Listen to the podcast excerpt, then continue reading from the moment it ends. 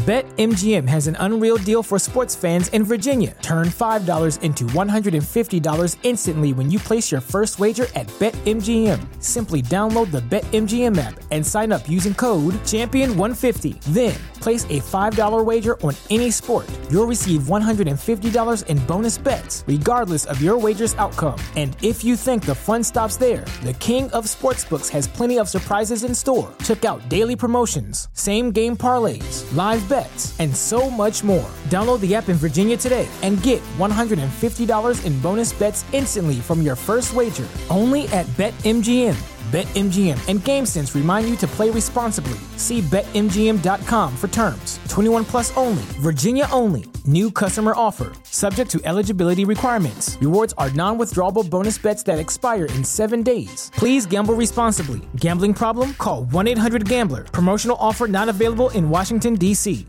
At Parker, our purpose is simple. We want to make the world a better place by working more efficiently by using more sustainable practices, by developing better technologies, we keep moving forward. With each new idea, innovation, and partnership, we're one step closer to fulfilling our purpose every single day. To find out more, visit parker.com/purpose. Parker, engineering your success. Fantascientificast presenta Talking Track.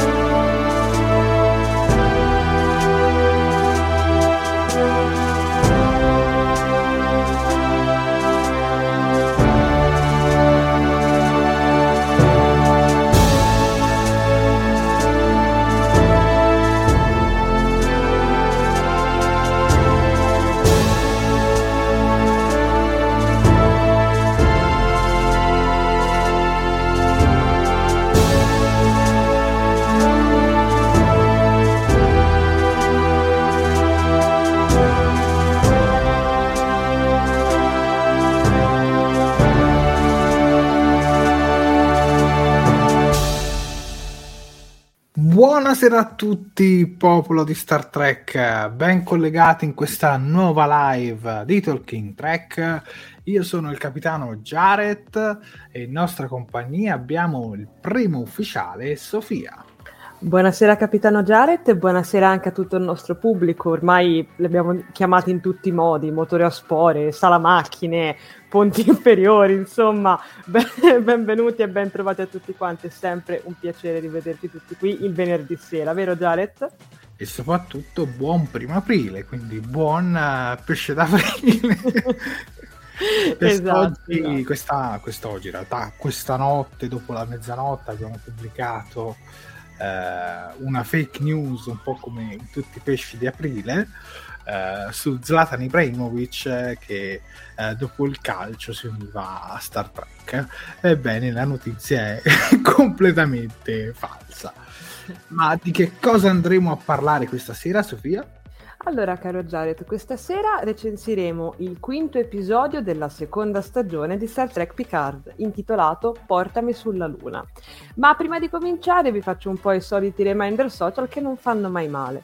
Dunque ragazzi, io vi ricordo che la nostra diretta va in live sia sulla nostra pagina Facebook che sul nostro canale di YouTube. Per quanto riguarda Facebook, mi raccomando, mettete un bel mi piace alla diretta, un bel mi piace alla pagina, tanti bei commenti perché più siamo e più ci divertiamo e condividete come se non ci fosse un domani.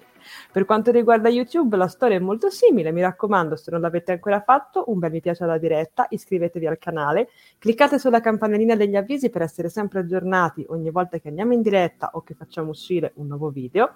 Tanti bei commenti anche lì e tante belle condivisioni. Inoltre, se volete, se avete piacere, potete lasciare una donazione nella super chat di YouTube. Penso di aver detto tutto per adesso, quindi Jared ti lascio di nuovo la parola.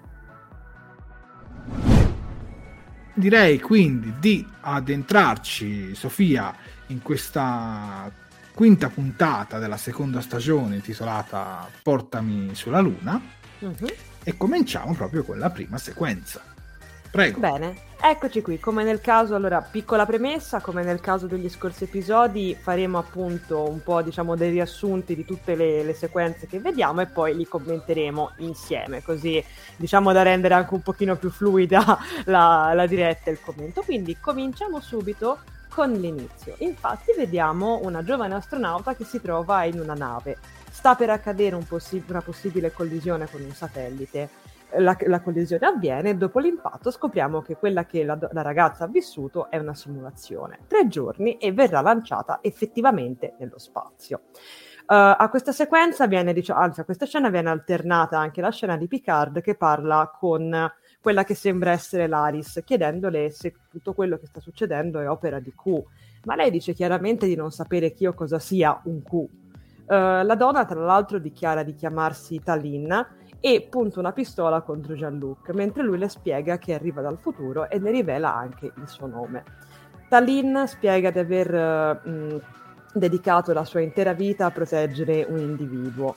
È possibile che, lei, che, che o lei o la persona che sta proteggendo siano importanti quindi per l'alterazione della linea temporale la persona in questione è la stessa che noi vediamo appunto nel flashback o comunque che vediamo nella sequenza alternata ed è un'antenata di Jean-Luc, si chiama René Picard. Intanto la regina Borg è rimasta sulla sirena occultata, è da sola ma non isolata. Dopo alcuni tentativi per sbloccare il riconoscimento vocale trova il modo di aprire una comunicazione con l'esterno, intercettando le frequenze della cella radio vocale. In questo modo chiama la Polizia Nazionale francese attirando un agente allo chateau, dichiarando che una donna sta avvenendo aggredita.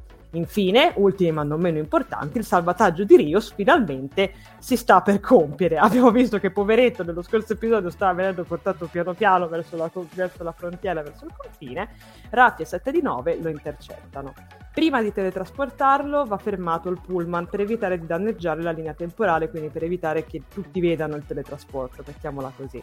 Le due creano quindi un'onda d'urto che fa fermare il veicolo. Approfittando di un momento di confusione, mettono a KO le guardie e liberano tutti i detenuti.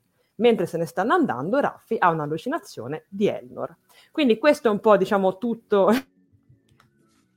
Vi dico subito che nella prossima sequenza parleremo in maniera più approfondita di eh, Picard, Tallinn e René, quindi i commenti diciamo più approfonditi teneteveli per quella parte lì, perché poi la svisceriamo per benino, quindi diciamo che questo era un po' l'inizio generale. Um, ti dirò la verità, Jared, a me questo inizio è piaciuto. L'ho trovato sicuramente molto coinvolgente, soprattutto mi, è, diciamo, mi ha molto incuriosito il, uh, questo alternarsi di sequenze tra questa diciamo, simulazione di volo, mettiamola così, simulazione di partenza uh, e appunto mh, Picard e Tallinn che, che, parlano. È stata molto interessante come, come parte. E tra l'altro la cosa carina è che vediamo anche, diciamo, uh, dei riferimenti a delle cose che poi verranno dette appunto su René. Per esempio, ora qui ho messo l'immagine, la vedete nell'immagine di Tallinn, uh, Tallinn ha, ha, accanto una barca, la stessa René quando scende diciamo dalla, dalla nave simulata prende una collana che effettivamente, se ci guardate bene, ha la forma di una barchetta e questa cosa l'ho trovata molto carina perché è una cosa che torna un buon collegamento, fa capire che effettivamente la donna è, diciamo, interessata alla vita per un qualche motivo che poi capiremo dopo, è interessata alla vita appunto di questa ragazza. Per il resto, che dire, sicuramente un inizio, insomma, che mette parecchia carne al fuoco, no? Janet, non credi anche tu, insomma? No, come inizio sicuramente mm, è interessante e ci toglie anche quel dubbio su chi fosse la ragazza che leggeva il libro eh, nello scorso episodio. Infatti scopriamo, come hai detto tu, eh, che si tratta di, di René Picard. Sofia sei andata fuori fuoco, eh, sì, scusate. No, comunque devo dire che mm, no, non mi è dispiaciuto come inizio. Vorrei andare a parlare un po' più delle scene successive perché qui rimango un po' troppo sì, cessato. Sì, sì, ma... Comunque bella la sequenza anche della regina Borg, che, che, devo dire che è stata molto interessante. Soprattutto mi è piaciuta quando... Non so se siamo già arrivati a quel punto in cui cambia le voci. Sì, è quando praticamente eh. intercetta appunto la... quando, quando tira il poliziotto praticamente. Esatto, ecco. Quella parte lì mi è piaciuta molto perché mi ha ricordato un po' Diabolic. Mm, non, so se, non, so se, qualcuno, vabbè, io penso che molti hanno letto il fumetto, ma se qualcuno ha visto anche il film uh, di Diabolic, uh, Diabolic praticamente ripete in continuazione uh, una voce fino a poi praticamente imitarla perfettamente, no? E eh, in questo caso lei non fa questo perché comunque lei probabilmente con le sue diciamo funzionalità cibernetiche probabilmente riesce a replicare le voci attraverso magari il computer o qualcosa del genere. Però devo dire che è stata interessante, cioè, mi ha ricordato diabolica, però devo dire che, che è stato interessante. E poi questa attrice mi piace un sacco. Inizialmente non riuscivo a capire con quale voce avesse sbloccato il comando. Poi riascoltandolo la seconda volta ho capito che si trattava di, di Rios. Esatto. Inizialmente mi sembrava la voce di, di, di Riker. ti, ti dirò, ho detto ma come, ma non è possibile. Infatti poi ascoltandolo la seconda volta e, e in inglese l'ho, l'ho, captato prima. Però devo dire che sì, come, come sequenza iniziale non, non l'ho trovata male. Poi dopo vorrei parlare, perché già lo vedo un po' tra i commenti sul discorso di, di molti attori con, con, gli stessi volti. Dopo ne parlerei in una scena specifica perché eh beh, è, è, l'emblema di tutto ciò.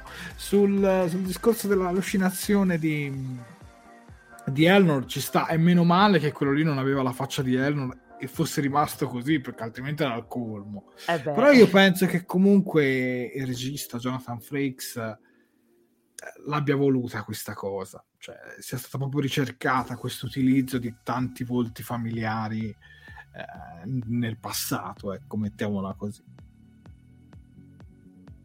Prego Sofia. Ehm, non so, vogliamo andare avanti con le scene o vuoi che leggiamo qualche commento, Jared?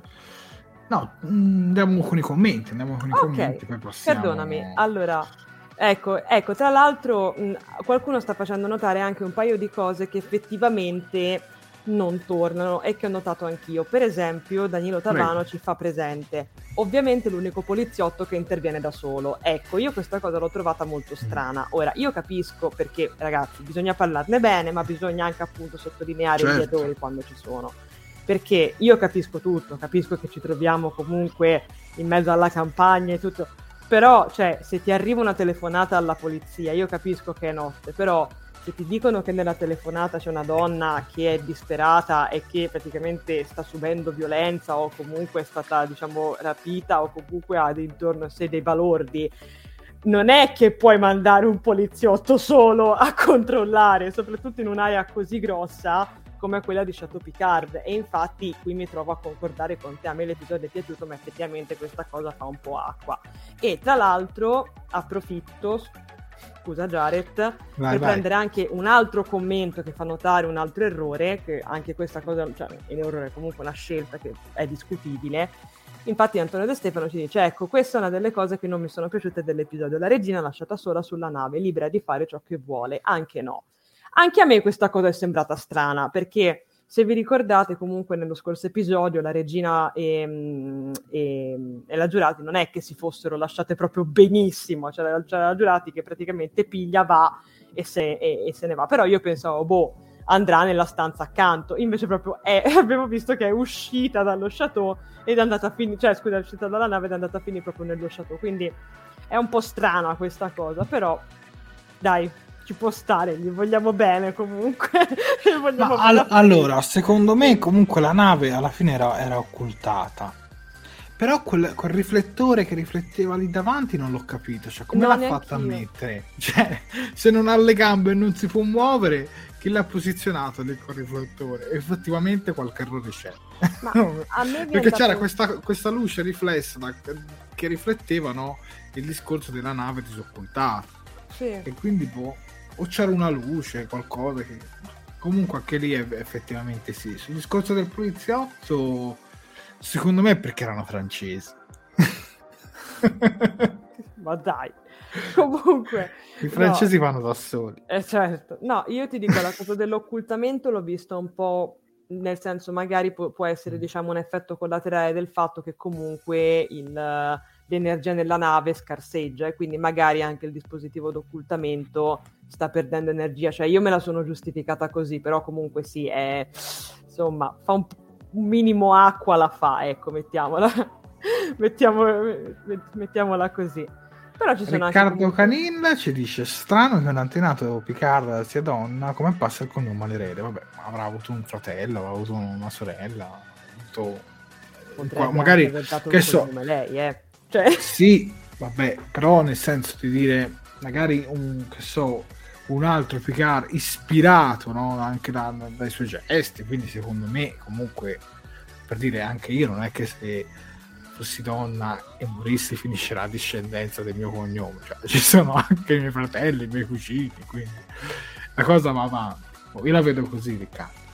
Prego, Sofia. No, no, stavo leggendo un attimino degli altri. Ecco, eh, ecco, anche quella cosa della Giurati che se la dorme nella brandina della sirena. Cioè, in realtà la, in realtà la Giurati non se la dorme nella brandina della sirena, la Giurati se la dorme proprio nello sciato piccato. E infatti Danilo lo dice, se la dorme eh, nel divano fetido invece che nella eh, brandina appunto, della sirena. Eh, eh. appunto, cioè una cosa... sì. Boh, effettivamente l'hanno... Allora, secondo me, cioè, cercando di trovarci una ragione logica o avevano cominciato a fidarsi della regina Borg perché li aveva aiutati, però obiettivamente, cioè, come fai a fidarti eh, se, se, ti chiede, insomma, mi sembra che comunque quando ti faceva un piacere te lo faceva anche pesare. Capito? Quindi, esatto. sì, effettivamente è una scena che lascia un po', un po' dubbiosi, ecco, mettiamola così. Eh, poi, se la regina Borg ha il potere di controllare la nave. Allora, la regina Borg ha, cioè, non aveva, diciamo, tutte le piene potenzialità, però poteva fare delle cose. Poteva esatto. attivare il teletrasporto, poteva fare... Diciamo, era una sorta di wifi eh, per l'intera nave, ecco, mettiamola così. E quindi, però, cioè, effettivamente qualche dettaglio è stato un po' lasciato così e così. Sì, leggiamo un... qualche altro commento, dai, leggiamo qualche altro commento perché non vorrei bloccarmi su questa scena e poi passare mm-hmm. avanti. Inizio molto interessante, in questo episodio vengono presentati dei personaggi chiave, concordo anch'io con le perplessità espresse finora riguardo la regina lasciata da sola. Poi su Diabolic, eh, avevo letto un commento di Mauro Vallanti, eccolo qui, eh, Jared Marinelli lì è inquietante nel suo zelo professionale, ma ci credi che poi a me quel film non è che mi sia piaciuto moltissimo, Mauro, però devo dire che quella scena lì era, era ben fatta.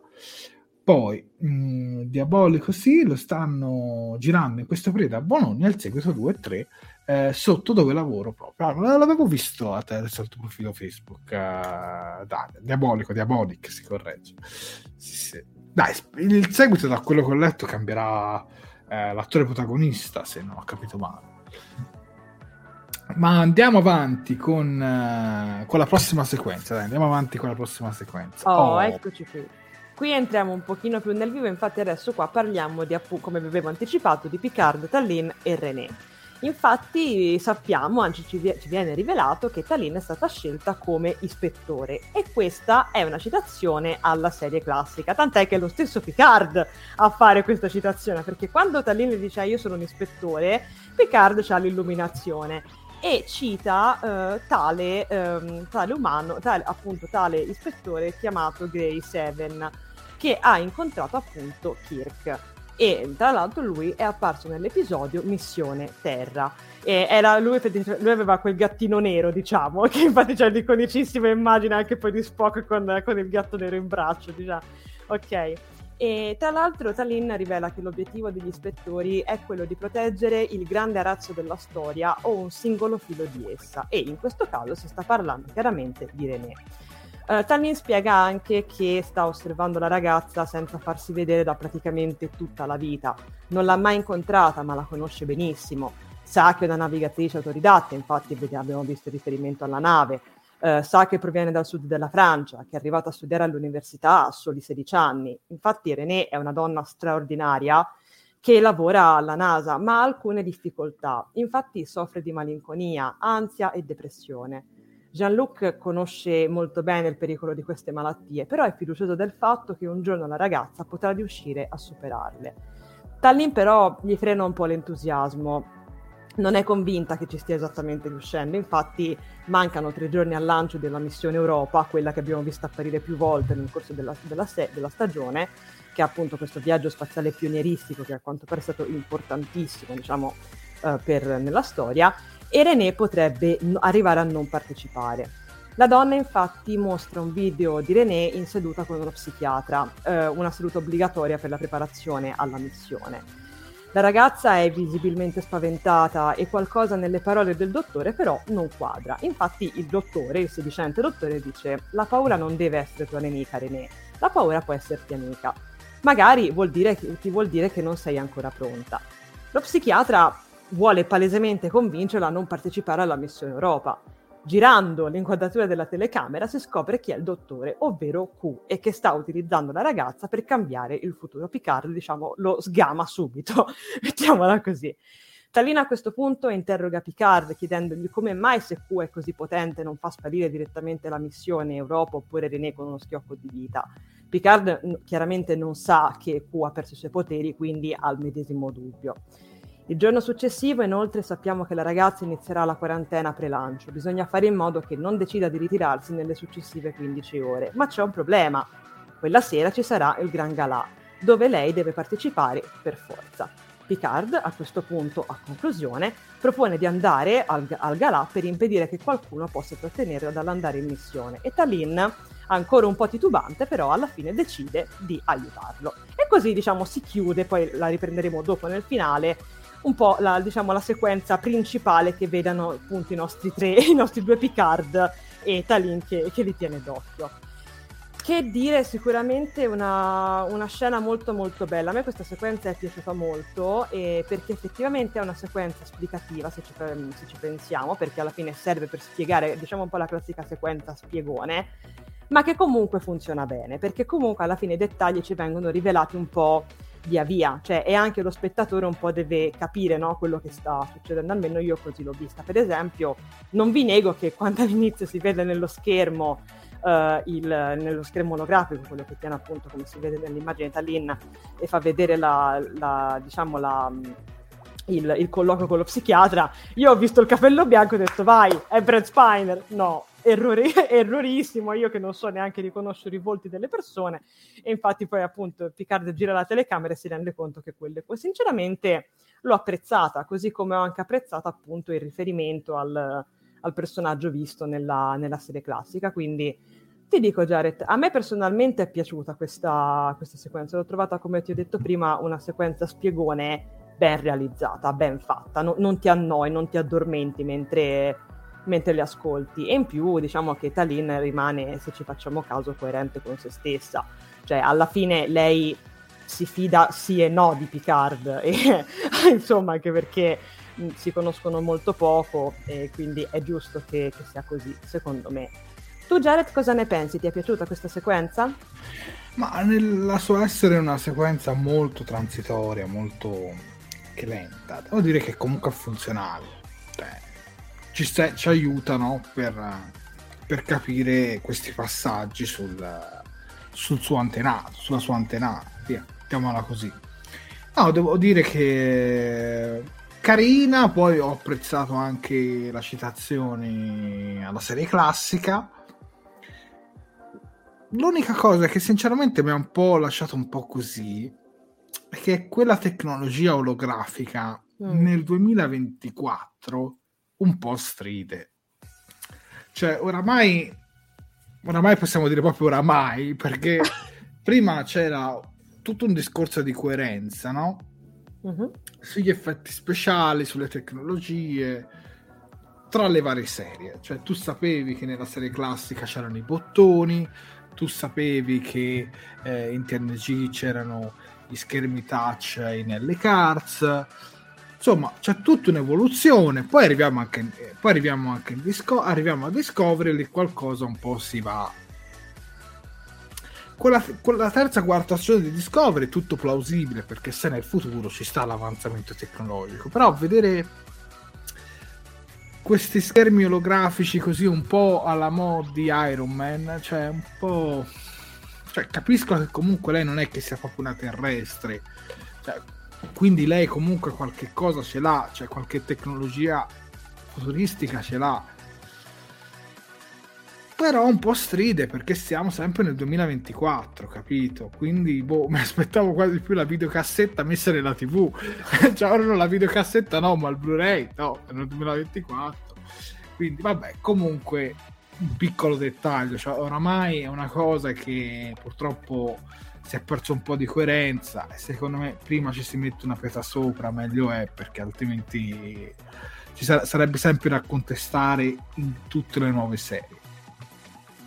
Ad ogni modo questo personaggio con il volto di Laris non mi dispiace però io sinceramente gli avrei dato un altro volto ti dico la verità. Perché se posso anticipare giusto piccolo dettaglio. Se ci sta, cioè se è comunque coerente il meccanismo di dare sempre un volto di Brent Spiner a tutti i Sung, oramai è una cosa che abbiamo visto fare un po' in tutte le serie di Star Trek dove Sung è apparso, questa stride perché lì comunque ha anche un legame di parentela. Poi, certo, non è che tutti i parenti sono tutti uguali, anche lì sicuramente è molto abusato. Però boh, forse cercavano diciamo di, di, di, creare che ne so un po' di imbarazzo un po' di tensione sul fatto che si assomigliassero non lo so. Però io sinceramente avrei preso un'altra storia. Ti dico la verità o un'altra attrice per carità. Ma non avrei rimesso il volto di Laris ecco detto sinceramente Guarda, sono in parte d'accordo con te perché ti dico, io mi aspettavo che comunque lei cambiasse fisionomia una volta, diciamo, che si era incontrata con Picard. E ecco, a proposito di questo, io sinceramente mi allineo di più con, con il pensiero di Roberto Politi che dice: Ma, è, ma lei non è terrestre, la sua sì, tecnologia è diversa. Pensa al suo teletrasporto. Però, infatti... il suo teletra- però il suo teletrasporto non è bello come quello futuristico. Se ci fate caso, ha lo stesso effetto di fumo che si vede nella serie classica e quindi mantiene un sì. po' una coerenza. Cioè, l'effetto del teletrasporto di, di loro, degli osservatori, va benissimo. Il problema è questo schermo, secondo me, che un po' cozza. Poi ci sta una tecnologia futuristica, però, cioè, mh, mm, non lo so. Cioè, io questa tecnologia qui onestamente la vedo meglio in Star Trek Discovery perché manco in The Next Generation vedevi mai apparire questi schermi olografici perché dovresti vederlo nel 2024 indietro nel tempo. Però ve l'ho detto ragazzi cioè comunque prima ci si mette una pietra sopra e più si va avanti perché tanto oramai questo discorso era più rispettato in passato che, che ai giorni nostri Prego Sofia comunque, puoi continuare. Eh? Sì, sì, no, no, scusa, Qualcosa... stavo, stavo, prendendo, stavo cercando qualche, qualche, commento. In effetti questa cosa qui appunto della tecnologia, diciamo appunto de, dello schermo ha, ha, fatto rimanere, cioè di, diciamo che ha un po' diviso, perché come vedo nei commenti c'è chi appunto la pensa più come te e c'è chi invece diciamo si rifà un pochino di più a quello che abbiamo visto appunto dell'ispettore ne, nella serie classica. Ispettore che tra l'altro se, se, se, non mi ricordo male quando viene anche tra l'altro teletrasportato nella nave nel, insomma sull'Enterprise non è che si fa tante domande cioè nel senso la vede un po' come una cosa di routine. Quindi secondo me comunque la sua continuità ce l'ha. Però mi è sembrato più strano come ha fatto notare qualcuno nei commenti Uh, ecco qua Antonio De Stefano che ci dice a me è sembrato strano invece che lei non fosse a conoscenza degli IQ e questa cosa in effetti è particolare. Però non si, però non si vedono in quel periodo. È vero. Cioè, io, io, io, mi ricordo, cioè Antonio, che in un episodio di Star Trek Enterprise non si vede John DeLance, ma ti fanno capire che ci sono questi specie di Q, poi non so se effettivamente li abbiano chiamati Q, che praticamente li osservano per tutto il giorno, ma non ci interagiscono e questo già nel periodo di, di Star Trek Enterprise. Quindi secondo me a ragion del vero probabilmente loro ancora erano degli osservatori, diciamo, dei, dei terrestri. Però è anche vero che nel continuum non c'è una vera e propria linearità del tempo come la intendiamo noi. E quindi non lo so, potresti anche avere ragione, mettiamola così. Perché mi ricordo quell'episodio in cui si vedeva proprio il continuum, che loro non hanno proprio la nostra concezione del tempo, capito? Però se guardiamo la cronologia storica di Star Trek, eh, fino a The Next Generation eh, non si affaccia. Certo. E tra l'altro vedo che abbiamo anche delle, diciamo, qualche, qualche diciamo, teoria per quanto riguarda il fatto della somiglianza tra Talin e Laris. Infatti, eh, con Radio Festa Bianchi ci scrive: In realtà al momento non sappiamo se la somiglianza tra Talin e Laris sia rilevante per la trama. E Matteo Brusamonti manda una mezza teoria dicendo: Se Laris fosse l'osservatrice con fattezze romulane di Jean-Luc, potrebbero essere Picard del fulcro dell'universo. Secondo me verrà spiegata questa somiglianza tra l'osservatore e la Romulana. Potrebbe essere interessante.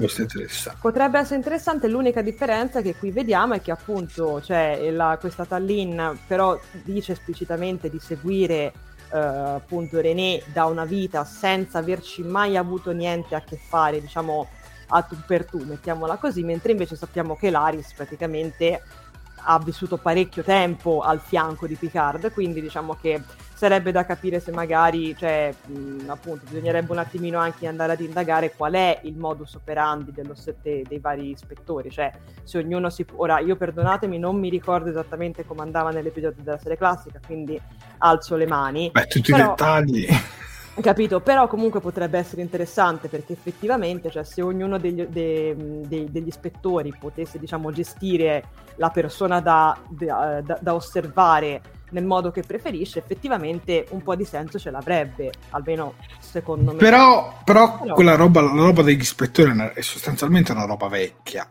perché mm. in Star Trek Voyager noi vediamo come ci siano, diciamo, ora non si chiamavano ispettori, ma c'erano, diciamo, dei, dei controllori del, della timeline, no? Se qualcosa veniva cambiata, loro intervenivano, che poi in realtà anche la sezione 31, se ci pensi, eh.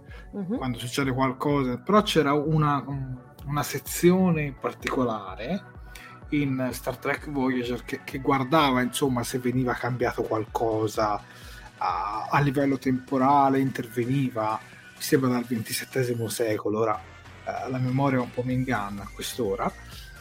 Invece la roba degli ispettori è più qualcosa legata a prima, cioè ai tempi passati, al 2024, ci sta, oppure ai tempi della TOS, quindi secondo me ci sta, insomma.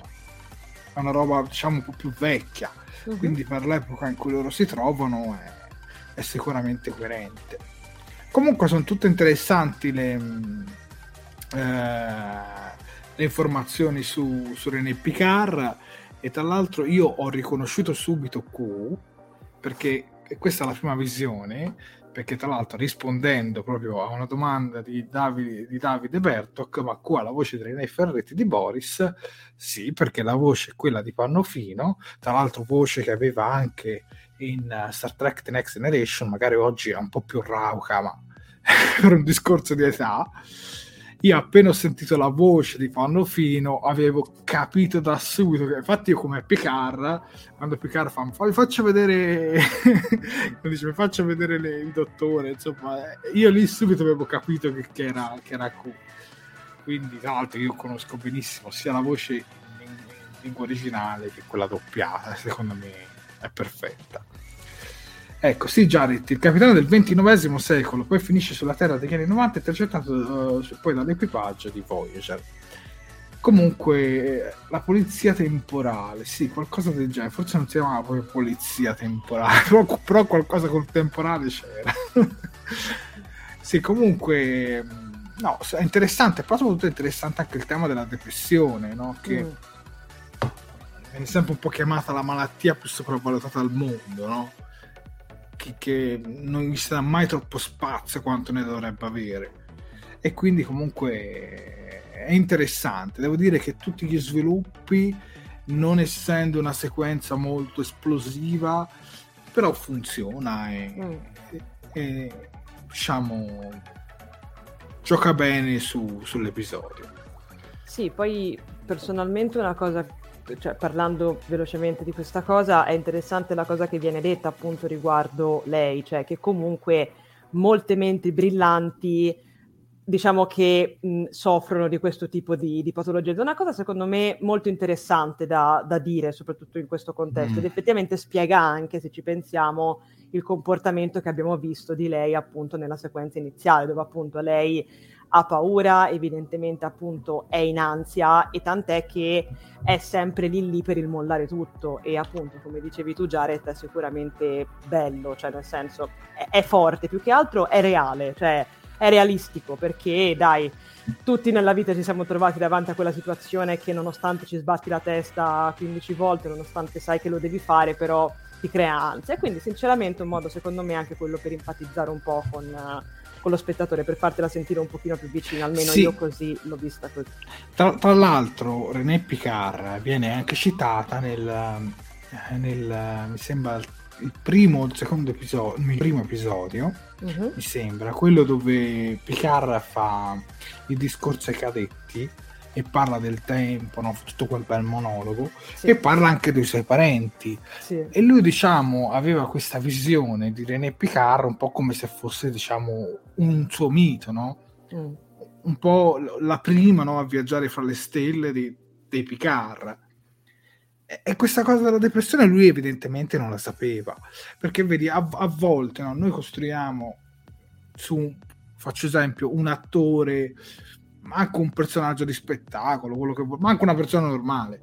Insomma, magari il mito no, che quella persona lì sia perfetta, che tutto vada bene, poi magari dietro si nasconde purtroppo eh, la depressione. Citando un attore a caso, Robin Williams, certo. faceva film per lo più comici di commedia, cioè faceva, ci riempiva le nostre case di risate e poi purtroppo viveva quello spettro della depressione che poi l'ha portato purtroppo eh, fino alla morte.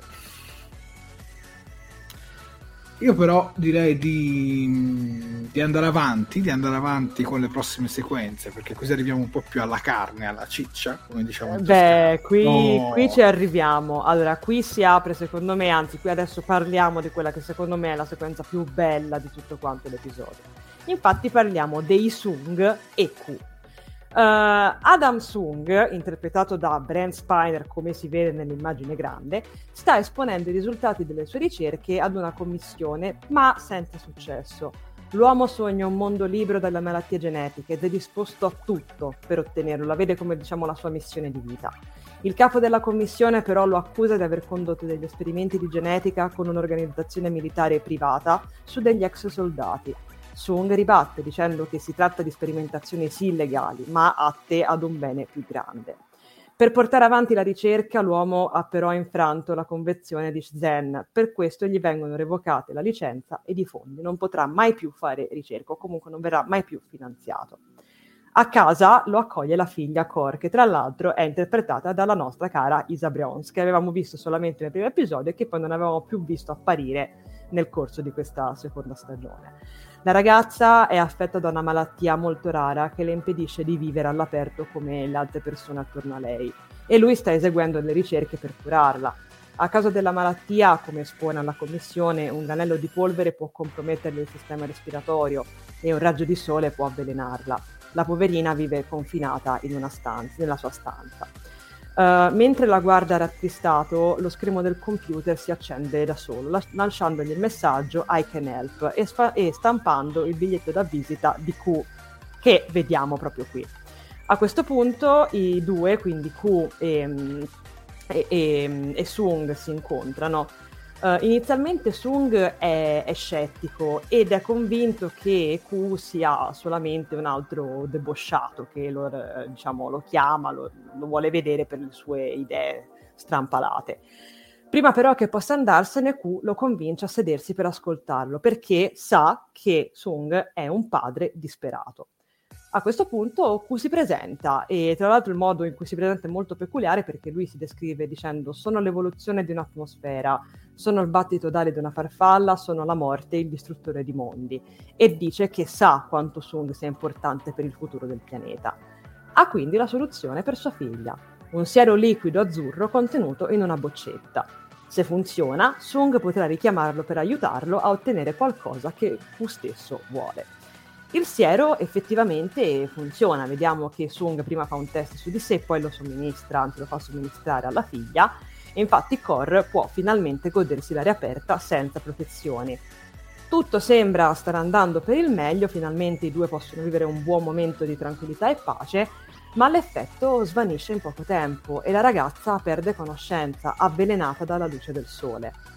Ehm, diciamo, rattristato, preoccupato, triste, insomma, con, con, tutto questo carico di cose che sono appena successe sulle spalle, Sung convoca Q nel laboratorio per ottenere una cura efficace. In cambio dovrà rimuovere un ostacolo per entrambi, ovvero Picard. E questo diciamo che è tutto il capitolone che ha a che fare appunto con questi due fantastici personaggi. Io vi dico la verità, la prima volta che ho visto queste sequenze mm, mi, cioè sono rimasta con gli occhi lucidi, sarò sincera, e anche la seconda volta mi hanno ingannato. Voi dovete immaginare la Sofia che prende appunti per, sfarmi, per poi raccontarvi le cose con i lagrimoni a, agli occhi mentre scriveva. Perché effettivamente, se ci pensiamo, questa secondo me a livello anche visivo, ma anche diciamo di di storia è la sottotrama o comunque che ci viene presentata in questo episodio un pochino più pesante, passatemi il termine, perché si vanno a toccare diciamo degli argomenti molto importanti come appunto quello di essere un papà con, solo si capisce con una figlia malata alle spalle, cercare di fare qualcosa per lei, per farla stare bene, per farla vivere, per farle vivere bene i suoi vent'anni, perché alla fine questa, questa più o meno è l'età che ha questa ragazza, ma non riuscire però purtroppo a trovare il modo di aiutarla, trovarsi tutti quanti contro in un certo senso, stringere un po', passatemi il termine, il patto col diavolo, che in questo caso è appunto Q, che gli promette sì una cura, ma che comunque ha delle conseguenze. Quindi bellissima, tra l'altro poi lascio la parola a Jared, non mi voglio dilungare più di tanto perché ci, molto, ci sarebbe tantissimo da fare su questa scena, comunque mh, mm, ho apprezzato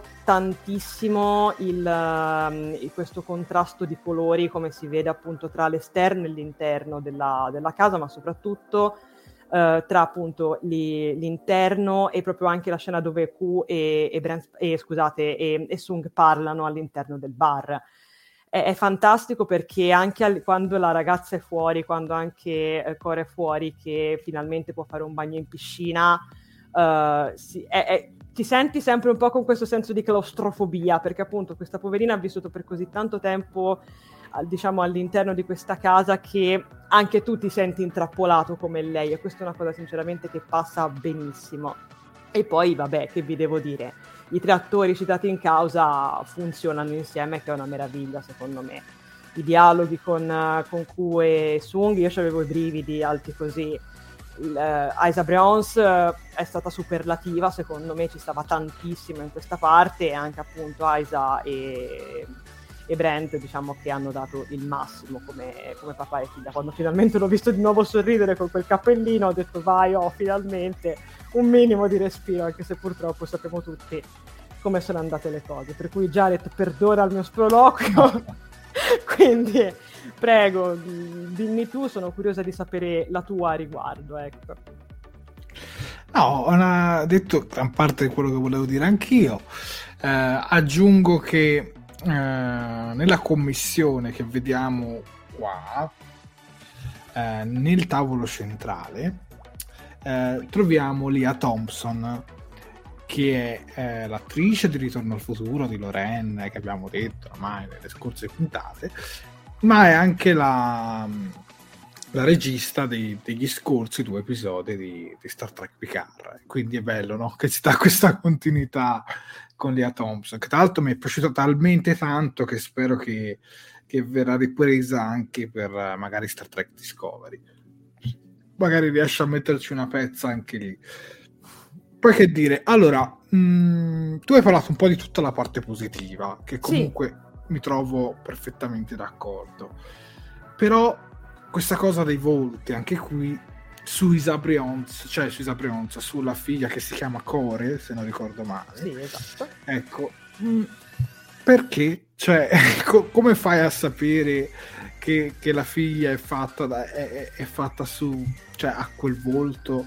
Cioè, sappiamo, ad esempio, di Lal, ma Lal non è stata fatta, diciamo, a somiglianza dei Sung, e la stessa Soji e Daj non è stata proprio fatta somiglianza di, di, dei Sung anche lei, quindi perché dovrebbe essere nel passato con lo stesso voto? Tra l'altro il personaggio di Daji, di Dash, soprattutto quello di Soji che è ancora in vita, non è neanche stato fatto realmente da, da Sung, quindi perché dargli diciamo il vecchio volto? Boh, questa è un po' una cosa che non riesco diciamo a trovarci molta logica però devo dire che l'attrice secondo me ha fatto un buon lavoro eh, concordo con qualcuno che ad esempio dice che tutta questa parte ricorda un po' Into Darkness no? in cui praticamente c'è Khan che sostanzialmente ricatta eh, quel tipo ora scusate non mi ricordo il nome però ricordo che era un attore che aveva fatto Doctor Who se non sbaglio era il fidanzato di Rose, se non ricordo male, l'attore era quello, che insomma aveva il figlio in difficoltà e si fa aiutare da, da Khan e poi praticamente a, aiuta il terrorista. E anche in questo caso si va a fare un po' una cosa del genere, o almeno sembrerebbe. Però devo dire che tutto quanto a pathos non mi ha convinto, sempre rimanendo sul discorso tecnologico, quei droni che creavano una sorta di ragnatela attoliana che proteggeva diciamo l'attrice dai, dai, raggi solari e che comunque ragazzi parliamo sempre del 2024 e non possiamo dire che questo personaggio abbia la tecnologia per fare chissà che cosa cioè ora io capisco i droni cioè i droni ci sono anche oggi però da lì a creare tutta questa cosa un pochino mi lascia un po' così sì. Però devo dire che è stata molto forte la scena dove, dove lei viene colpita, no? dove sembra che quasi si vedano tutte le arterie della, del, che, che, escano. Cioè, è una scena molto molto forte, molto molto intensa. Poi Brent Spiner un voto in più per la voce di Marco Mete, che è veramente meravigliosa. Ecco, Brent Spiner è uno dei pochi attori che adoro sentirlo doppiato in italiano. Cioè, Marco Mete ha veramente una voce che che ti scalda il cuore, proprio detto sinceramente, quindi proprio io l'adoro.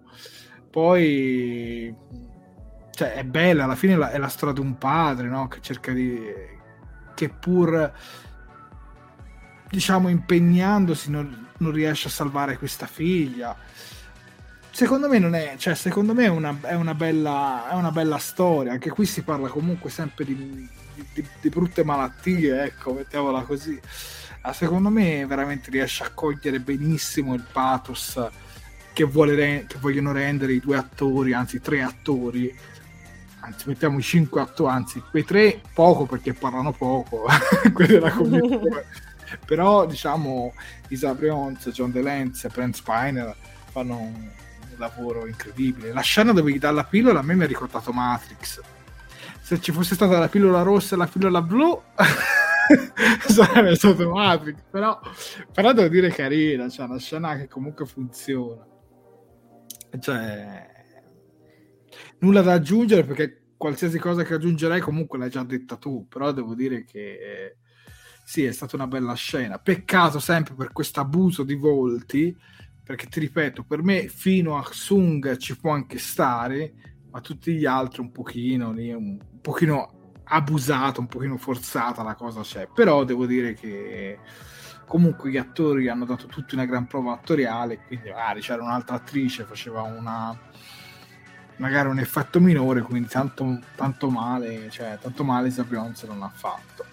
Allora, volevo ringraziare per due donazioni Fabrizio Poli 77 che ci offre un Ractagino direttamente da Star Trek di Space Nine uno solo e ce lo dividiamo Sofia va bene grazie a Fabrizio Poli per la tua donazione di 2 euro e poi ringraziamo anche Enrico M il solito gatto esplosivo pangalattico grazie Enrico M per questa tua donazione di 3 euro Leggiamo un paio di commenti, Sofia.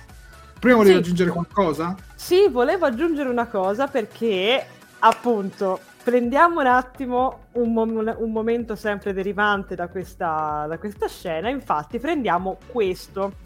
Allora, c'è un piccolo easter egg dietro a questa cosa. In pratica, il numero che voi vedete scritto sul, sul, biglietto effettivamente è un numero funzionante. Infatti, come il nostro capitano Jared, adesso si improvvisato balletto, ci farà ascoltare, se voi mettete, se voi chiamate con il vostro cellulare mettendo più uno e poi digitando il numero, potrete sentire questo che già tra poco vi farà ascoltare. Beh, dai, vi facciamo parlare con, con, Q sostanzialmente. Cioè, questo esatto. numero è vero, cioè, dovete però mettere il prefisso americano, il più uno. Comunque esatto. adesso ve lo facciamo sentire. Prima di fare la chiamata da casa, vi avvisiamo che si paga e viene 85 esatto. centesimi. Quindi però 85 centesimi ben spesi. Adesso vi faccio sentire. Eh? Hello, you have reached the Q Continuum. We are unable to get to the phone right now because we are busy living in a plane of existence your feeble mortal minds cannot possibly comprehend.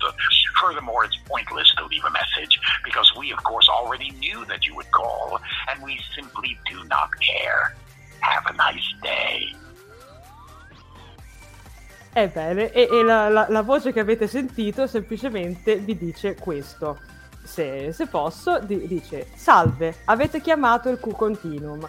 Non siamo in grado di rispondere al telefono in questo momento perché siamo impegnati a vivere un piano esistenziale che la vostra debole mente mortale non può assolutamente comprendere. Inoltre è inutile che lasciate un messaggio perché ovviamente sapevamo già che avreste chiamato e semplicemente non ci interessa. Buona giornata. Quindi è stato fantastico, scusate, ma ci tenevamo a farvi vedere, a farvi sentire questo, questo piccolo easter egg, questo, insomma, questa cosa perché effettivamente è carinissima. Eccoci. Vabbè, lascialo il numero, magari che okay, spettatori. Lo lasciamo. Mi raccomando, dovete aggiungere il profisso più uno. esatto. Prego, leggiamo i commenti, Sofia. Sì, assolutamente. Allora, mh, de- appunto, Davide Bartok ha toccato il punto, infatti dice siamo tutti d'accordo su quei droni, sì, siamo, e, e infatti, siamo, siamo d'accordissimo. E ecco, allora, abbiamo, abbiamo, ecco un'altra frase molto bella che effettivamente ha tirato fuori il Navarco per Francesco Spadaro che dice la frase di Q sull'essere tutti ostaggi è un momento altissimo di sceneggiatura uh, e recitazione, um, regia, re, arte alta, scusate. Sono momenti come questi che danno un senso nobile al guardare Star Trek. E la frase che eh, Navarca si riferisce è quella appunto di Cook che dice: Siamo tutti ostaggi di chi amiamo, saremmo davvero liberi se non amassimo nulla. Ma che senso avrebbe? E cioè, anche questa è stata una frase, devo dire, esatto, molto molto potente, che lui dice appunto l'ultima volta che va da, da Sung, mettiamola così, quando poi Sung lo richiama nel, nel laboratorio. Uh, poi abbiamo Antonio Di Stefano che ci dice: Ecco, la scena della piscina mi è piaciuta per l'intensità e l'emozione che ha, ho trov- ma ho trovato molto forzata la scena dei droni, o meglio, troppo esagerata a livello di tecnologia per essere il 2024. Um, ehm, poi, poi, poi, poi. Io volevo però visto sì. su questa scena qua della, della, della chiamata, mm-hmm. ringraziare una persona in particolare, perché grazie a lui sono scoperto e quindi vorrei ringraziare personalmente Paolo Attivissimo, eh, il debunker, che, che, ci ha fatto conoscere questa cosa perché l'ha, l'ha postata sul suo profilo Twitter, eh, quindi fantastico. Quindi grazie a Paolo Attivissimo. Prego. Sì, guarda, stiamo un attimino cercando i, i, commenti. Infatti abbiamo, ecco, per esempio, abbiamo questo che credo probabilmente verrà prima o poi spiegato nel corso della stagione, questa domanda da parte di Stefano Ancit, che ci dice solo una cosa non riesco a capire. Che interesse ha Q nell'eliminare la giovane Picard per modificare la storia? È la prima volta che agisce in maniera così diretta per cambiare gli eventi o sbaglio? Ecco, effettivamente questo è un interrogativo che rimane che rimane un attimo appunto nel, nell'aria. Anch'io in realtà mi sono un attimo domandata perché. Poi, nel senso, appunto, io credo che ci debbano ancora finire di raccontare qualcosa riguardo appunto questa mitica missione Europa, anche se poi in realtà diciamo che capiremo perché verrà spiegato nel corso dell'episodio e ci arriveremo, pre- ci arriveremo molto presto, che comunque questa René ha avuto un ruolo importante per quanto riguarda diciamo, i viaggi spaziali. E, o comunque almeno così ci fanno intendere. Ma ragazzi, ne parliamo poi dopo tra un paio di, di, scene, quindi non vi preoccupate. Forse Stefano arriveremo anche a trovarci una risposta al tuo quesito, al quesito anzi che ci stiamo facendo un po' tutti probabilmente. Io però vorrei mostrare sì. eh, l'immagine della commissione, perché tra le altre cose non avevo, avevo detto che, che, spuntava tra, diciamo, tra i tre il nome di Rosenko tra i mm. cognomi. Mm. E quindi magari i Rosenko erano la famiglia, diciamo, adottiva di Worf quella umana, cioè la famiglia umana adottiva di Worf. E quindi magari anche lì ci potrebbe essere un qualche legame, no? Potrebbe esserci una, una, una lontana parentela, però è veramente assurdo. Cioè, ormai, eh, diciamo, le citazioni si, si sprecano, ecco. Però ragazzi, si sa, cioè, sempre detto, Star Trek Picard è una grandissima operazione nostalgia e deve giocare di questo. Se fatto bene, ben venga. Esatto. Prego, prego. Sì, mh, mm, guarda, stavo cercando altri commenti. Comunque, secondo me su Q mm-hmm. non possiamo esprimerci tanto oggi perché secondo me scopriremo qualcosa più avanti. Sicuramente eh, la verità verrà fuori, ma secondo me altri due o tre episodi ci vogliono tutti per, per collegare i punti penso anche io. Non so, Jared, tu avevi qualche commento che volevi leggere? Perché sennò possiamo andare avanti. Ah, ecco, tra l'altro, guarda, Corrado, ecco, ecco avete dato le strike sul mio telefono. Quello... Guarda, io lo stavo per dire in realtà, però poi Sofia è partita con, uh, con la gag del telefono e, e, mi è passato un po' di mente. Comunque sì, anche quella è una bella, una bella citazione. Eh, a proposito di numeri, è possibile che in Discovery Picard non citano mai il 47 presente da TNG Enterprise? non ci ho fatto caso Davide però ci farò più attenzione nelle prossime volte poi grande Paolo attivissimo il mitico attivissimo guarda lui, lui, lui, è un genio su queste cose guarda. io appena l'ho visto su Twitter ho detto fantastico lo voglio provare tra l'altro lui ha realizzato anche un video credo sul suo canale YouTube in cui, in cui chiama sostanzialmente questo numero è, ed è veramente fantastico guarda, veramente bella questa iniziativa. Eh, che poi se, mi ricordo che una cosa analoga era stata fatta anche nella serie di Squid Game, dove se chiamavi però era un numero reale, non era il numero della serie, esatto. un numero reale. Sì, in, in, Squid Game andò così che questa povera signora coreana si trovò praticamente la segreteria intasa di persone che, chiama- che la chiamavano, infatti la poverina dovette cambiare numero perché non era non era più fattibile, presero un numero a caso. Ma di solito ho letto che nei, in un articolo che nei film americani di solito usano un prefisso 555, che così non funziona sostanzialmente. Esatto. Esatto, è come il discorso delle targhe, che tutte le targhe che vedete nei film italiani, americani, di qualsiasi parte del mondo siano non tutti quanti le targhe finte. Quindi, Quindi non si può segnalare. No. Ecco, Riccardo fa scaffa la domanda su perché qua ha perso i poteri, eh, ma secondo me Riccardo, come, come ho detto pochi minuti fa, adesso si possono tirare giù delle ipotesi. Sicuramente lui ha bisogno, almeno da quello che si intuisce, che René fallisca. Mm.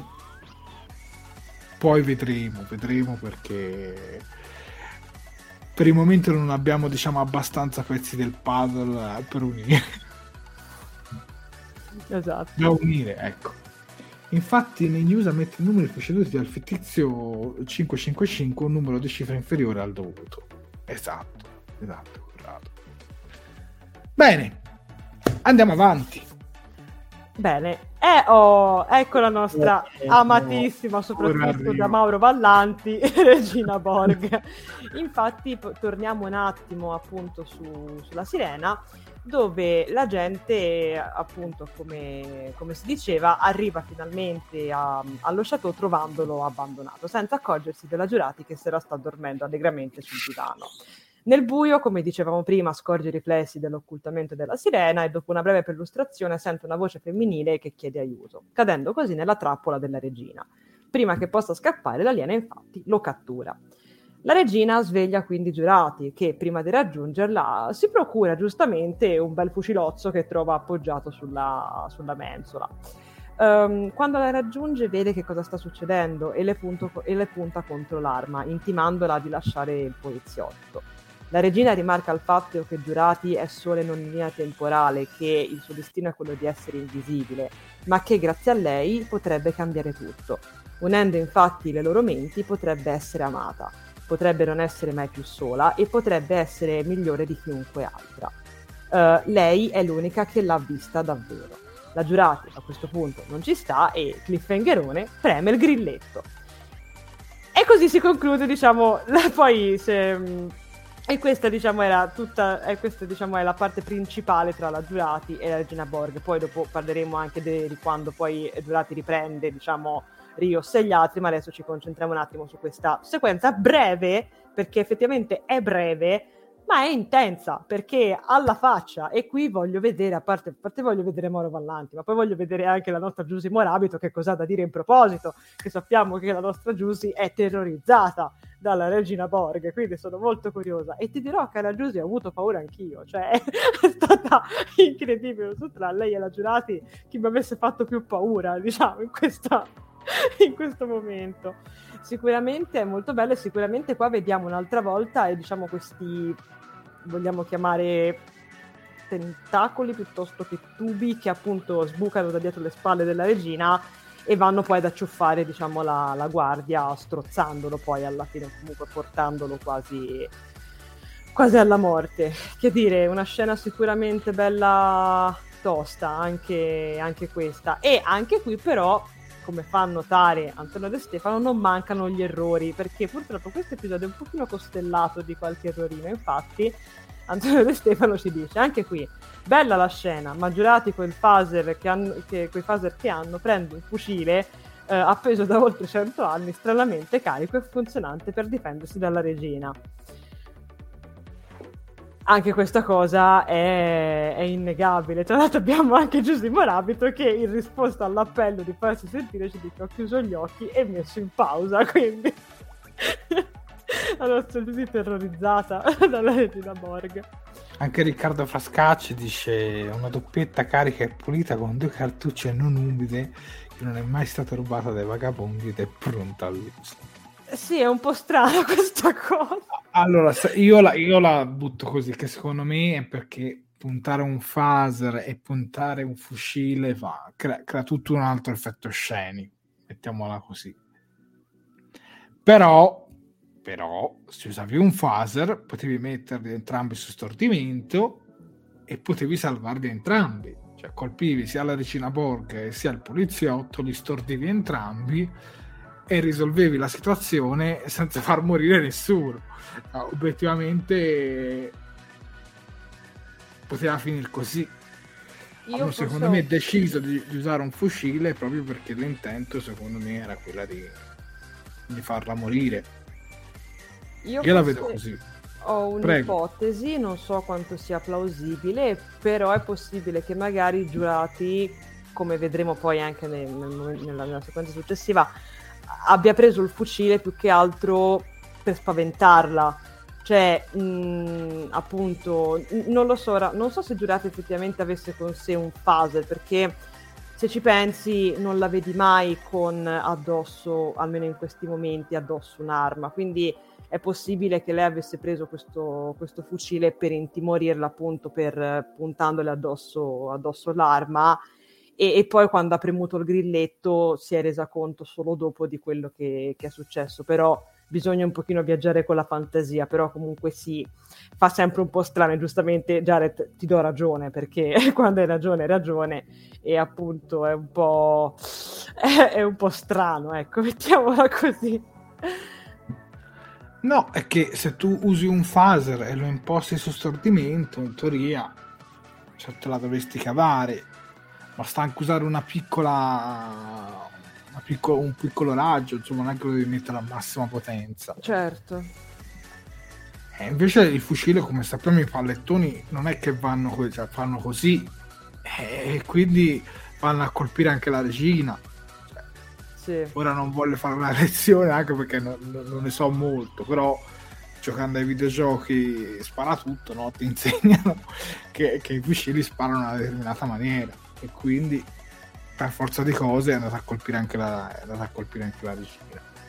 Una fucilata è per sempre, ci dice eh, Leccio Antico. Poi Jared ha ragione, ci dice mm, Marco Cardini. Il phaser può anche tagliare se la giurati voleva fare fuori la regina. Poteva anche semplicemente tagliarli questa sorta di, di, di, di come dire, che aveva una forma tipo un serpente, no? Sì. Una sorta di artiglio, come lo vogliamo definire. Sì. Con il phaser semplicemente io lo strappavi via e ti prendevi il poliziotto, per dire effettivamente questa è stata un po' una scena che per forza di cose col fucile ottenevi più l'effetto desiderato, ecco, mettiamola così. Gli sparatutti sono molto istrattivi. Grande Jared. Allora, poi, vabbè, poi parlando della scena in sé, secondo me è stupenda. Cioè, togliendo questo discorso dei, degli errori, l'attrice qui è veramente un mostro, cioè a me piace tantissimo. Poi con questa voce no, che si sovrappone, no? perché in lingua originale la voce della regina Borg è differente da quella in italiano. Non dico che in italiano sia doppiata male, anzi assolutamente no.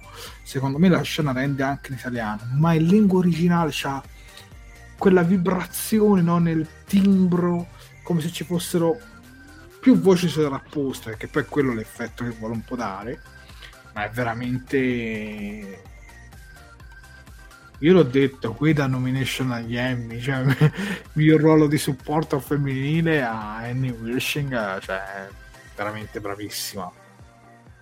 E poi vi dirò di più mi è piaciuta anche la giurati non in questa sequenza specifica perché qui io personalmente ci sono rimasto male per il fatto che fosse morta la regina Borg. Poi dicevo, ma come? Un personaggio così ben fatto, che aveva un potenziale così che già muore. Però poi quello che poi scopriamo alla fine, poi dopo ne andiamo a parlare per bene quando andiamo alla fine, in qualche modo poi gli dà anche giustizia alla regina Borg e quindi diciamo che se ne va, ma se ne va con, con il suo onore, ecco, mettiamola così. E quindi no, cioè visto per, per l'intero l'episodio anche questa sequenza qui è, è veramente tanta tanta tanta roba mm-hmm. Corrado Festa Bianca ci dice in italiano hanno fatto un buonissimo lavoro di doppiaggio ma in originale resta tutt'altra cosa anche rispetto ad altre serie Trek e anche io qui concordo Corrado perché secondo me poi non lo so, poi sarà anche l'inglese, sarà, ma secondo me certi monologhi, cioè ora non dico le frasi così one shot, ma certi monologhi ti danno delle vibrazioni in inglese, almeno personalmente, però eh, come dici anche tu, il doppiaggio comunque è veramente ben fatto, eh. diciamocela tutta. Devo dire che le voci scelte per i vari personaggi, secondo me sono tutte azzeccate un dubbio, ma la regina Borg solo ora tira fuori quello specie di serpentone pericoloso. Avrebbe potuto avere una vita facile sull'equipaggio della sirena uh, uh, con quell'arnese anche a mezzo imbusto. Secondo me è perché lei ancora non aveva piene funzionalità, cioè mm. man mano che passa il tempo lei, diciamo, acquisiva tutti i suoi poteri, no? Che poi non è che abbia dei poteri comunque, però acquisiva tutta la sua energia, no? Cioè si ricaricava completamente e tornava ad essere la regina che tutti conosciamo. Però sì, quel, quel, quel serpentone lì cioè, fa molto, diciamo, no? Mm, un po', un po' film un po' film alieno ambientato sul tipo Alien, Predator, un po' quelle cose così, no? Però devo dire che secondo me ci sta. Però hai ragione anche tu, obiettivamente se, se ce l'aveva l'avevi potuto usare anche prima secondo me lei in parte è consapevole che lei ha bisogno anche del, della parte dell'equipaggio per fare quello che mm. vuole fare. Mi ricordate un po' il pungiglione di Cell in Dragon Ball, effettivamente. Poi la regina Borga ha uno sguardo pazzesco, anche il monologo è incredibile. Un tentacolo abbastanza umidiccio. Io mi aspettavo che la regina assimilasse il poliziotto. Sì, poi il poliziotto classica macchietta, cioè va proprio dritto. Segui la mia voce, segui la voce, va proprio bello. Va di andano da solo in mezzo a nulla, cioè fantastico. E poi mi aspettavo che gli sparasse, che facesse un, qualche cosa, magari lei morisse in modo stupido. Invece no, comunque hanno voluto fare una scelta molto più coraggiosa, perché banalmente l'avesse vista avrei sparato, però devo dire che per come è morta, diciamo, è morta co- con, onore, che poi in realtà non è che sia proprio morta, eh. Sì, ma di questo ne parliamo dopo, ragazzi. Sì, però non- parte di lei vive in qualche modo. Esatto, questo sì. Ma comunque secondo me in realtà il fatto che il poliziotto venga catturato, cioè, ha se- cioè, ha più senso del fatto che gli spari, perché d'altronde cioè, te devi pensare, mo questo arriva, a parte che cioè, questo è entrato, allora lo avevano chiamato perché cioè, il poliziotto cioè, tipo, è il miglior personaggio di tutto Star Trek Picard, a, a mio modesto avviso, perché è un eroe, cioè lo mandano in questo posto in campagna per- per- sperduto dove non c'è nessuno lo mandano da solo. Questo non, scri- non- non dice neanche niente alla radio se non vabbè faccio un giro si addentra nel buio con la torcia non vede neanche la giurati arriva in fondo si fa seguire dalla voce entra in una nave perché alla fine è entrato dentro la sirena. Non si fa neanche due domande, cioè lo vedi sì che si guarda un pochino, pochino, un pochino stordito, ma comunque continua a seguire la voce. Poi giustamente arriva lì davanti insomma capiamolo, cioè quando ti trovi davanti un mostro del genere, perché no- cioè, noi adesso la guardiamo così, ah ah, cioè ci facciamo le risate, ma ragazzi, cioè questo, cioè la Regina Borg, mi dispiace dirlo, scusami Mauro, ma è un mostro, cioè oggettivamente parlando, insomma, non è che sia esattamente una, una figura rassicurante. quindi- È una regina, non chiamarla mostra, è una regina. Altro che la regina di Puck. No, poveri- poverina, dai. Poverina, la regina di Book è, è forse uno dei pochi elementi che nella quarta stagione, quindi po- povera, però dai, dai, No, è un ti personaggio dico- pazzesco. Comunque saluto, perché l'ho visto che si è collegato con noi, Stefano Price eh, Prates, che era un po' che non ti vedevamo. Ciao ragazzi, finalmente vi recupero in corsa. Ciao Stefano, ben collegato. E ci fa anche una domanda dice appunto come, come entra nella nave senza vedere il portellone? Perché c'era quella specie di, di riflesso che praticamente andava un po' a intermittenza e ti faceva vedere in parte la nave disoccultata, in parte no. Parte la nave disoccultata, in parte no. Sicuramente la regina Borghi gliel'avrà attivato da dentro e avrà aperto la porta e lui stupidamente si sarà infilato dentro. cioè, a- almeno io la vedo così, perché comunque non ce la fanno vedere realmente quella scena dove lui proprio entra dentro eh, le porte. Il poliziotto è coraggioso come Jessica Fletcher, ma non è Jessica Fletcher. Poi eh, il fascino estremo del peturbante ci dice eh, Mario Vallanti, Marco Cardini, poliziotti francesi, gente strana. Avevo detto io. Sì, in effetti sì. Avevo detto io, ma in effetti, cioè, potevano mandarne due, però Ma infatti, ma è questa la cosa incredibile. Cioè, la, la cosa letteralmente incredibile, cioè che non ci credi finché non la vedi, è che mandano uno. Cioè, ragazzi, c'è una donna che sta urlando al telefono perché sta, perché sta subendo delle violenze. Ah, certo, vado io. Do- cioè, è fantastica questa cosa. Cioè, un casolare intero con questo che... cioè, raga, ecco, però, vede, però secondo me in un certo senso, come si vede anche poi in realtà nel- nella scena successiva, secondo me questo alla fine in realtà fa un pochino parte, diciamo, anche della, della vena leggermente comica o comunque ironica che Frakes ha voluto mettere in questo episodio. C'è una linea in particolare nella prossima scena che se vuoi, di, di cui se vuoi andiamo a parlare anche Certo. subito, Jared, così ci togliamo il dente. Infatti poi riprendo un attimo il discorso. Adesso praticamente siamo passati al momento, diciamo, di organizzazione prima del galà. Infatti, eh, la giurati, coperta di sangue, teletrasporta Rio, Seraffi e Sette informandoli di aver ucciso la regina Borg. Il poliziotto è ancora vivo e lei gli ha cancellato la memoria. Tra l'altro è stata così tanto gentile da mettere praticamente la milza all'interno di una scatola per rispedirgliela poi evidentemente a casa. Uh, mentre lo riportano alla macchina arrivano Picard e Tallinn e infatti in questo momento c'è una battuta, infatti arrivano Picard e Tallinn dove Tallinn è ancora un po' scettica come si diceva no? riguardo la compagnia che Picard si porta appresso e Picard dice no non ti preoccupare è tutta gente tranquilla di cui ci possiamo assolutamente fidare Fatto è che passano di sotto con il cadavere che non sanno neanche portarlo in quattro. E questa cosa, cioè, secondo me, alla fine, questa cosa sottolinea tantissimo appunto questa ironia di fondo che Frakes ha messo, che Frakes e gli sceneggiatori hanno messo all'interno di questo episodio. E secondo me ci sta perché se ci pensate toglie una, cioè distrae un attimo dalla tensione, da tutta la tensione accumulata fino a quel momento, perché ogni tanto c'è bisogno in una narrazione così tanto tesa che ci sia magari un attimo di stacco. Questa cosa l'avevamo detta anche, mi ricordo, con, uh, con Discovery e però mi ricordo che qualche volta non aveva funzionato proprio in un modo così buono, mentre invece in questo momento funziona, perché comunque c'è anche Picard che dice no no non vi preoccupate, cioè, che però si vede che si vergogna tantissimo di quanto sta accadendo, però poi, esatto, voleva fare un face palm a ma poi è fantastica anche il momento in cui poi, perché andiamo un attimino avanti con il riassunto, in pratica il gruppo si riunisce all'interno di Chateau Picard dove Talen, Talin scusate, e Picard fanno vedere agli altri il video della seduta psichiatrica, spiegando loro eh, quello che, che, hanno vissuto. E di conseguenza, cioè scusate, spiegando che quello che tutti hanno vissuto è la conseguenza di quella scelta, ovvero niente missione Euro- Europa, niente René, niente speranza e linea temporale completamente alterata. Non è chiaro come il tutto sia collegato, quello che si sa è che la ragazza scoprì un microorganismo senziente su Io e che ha portato poi sulla Terra. Ma tutto questo non sarà più importante se tu arriva lei e crea la, fattura, la frattura. Uh, per far sì che tutto quanto vada come vada liscio, è necessario monitorarla al Gran Galà senza rivelarsi. È un evento molto controllato e bisogna trovare il modo di entrare.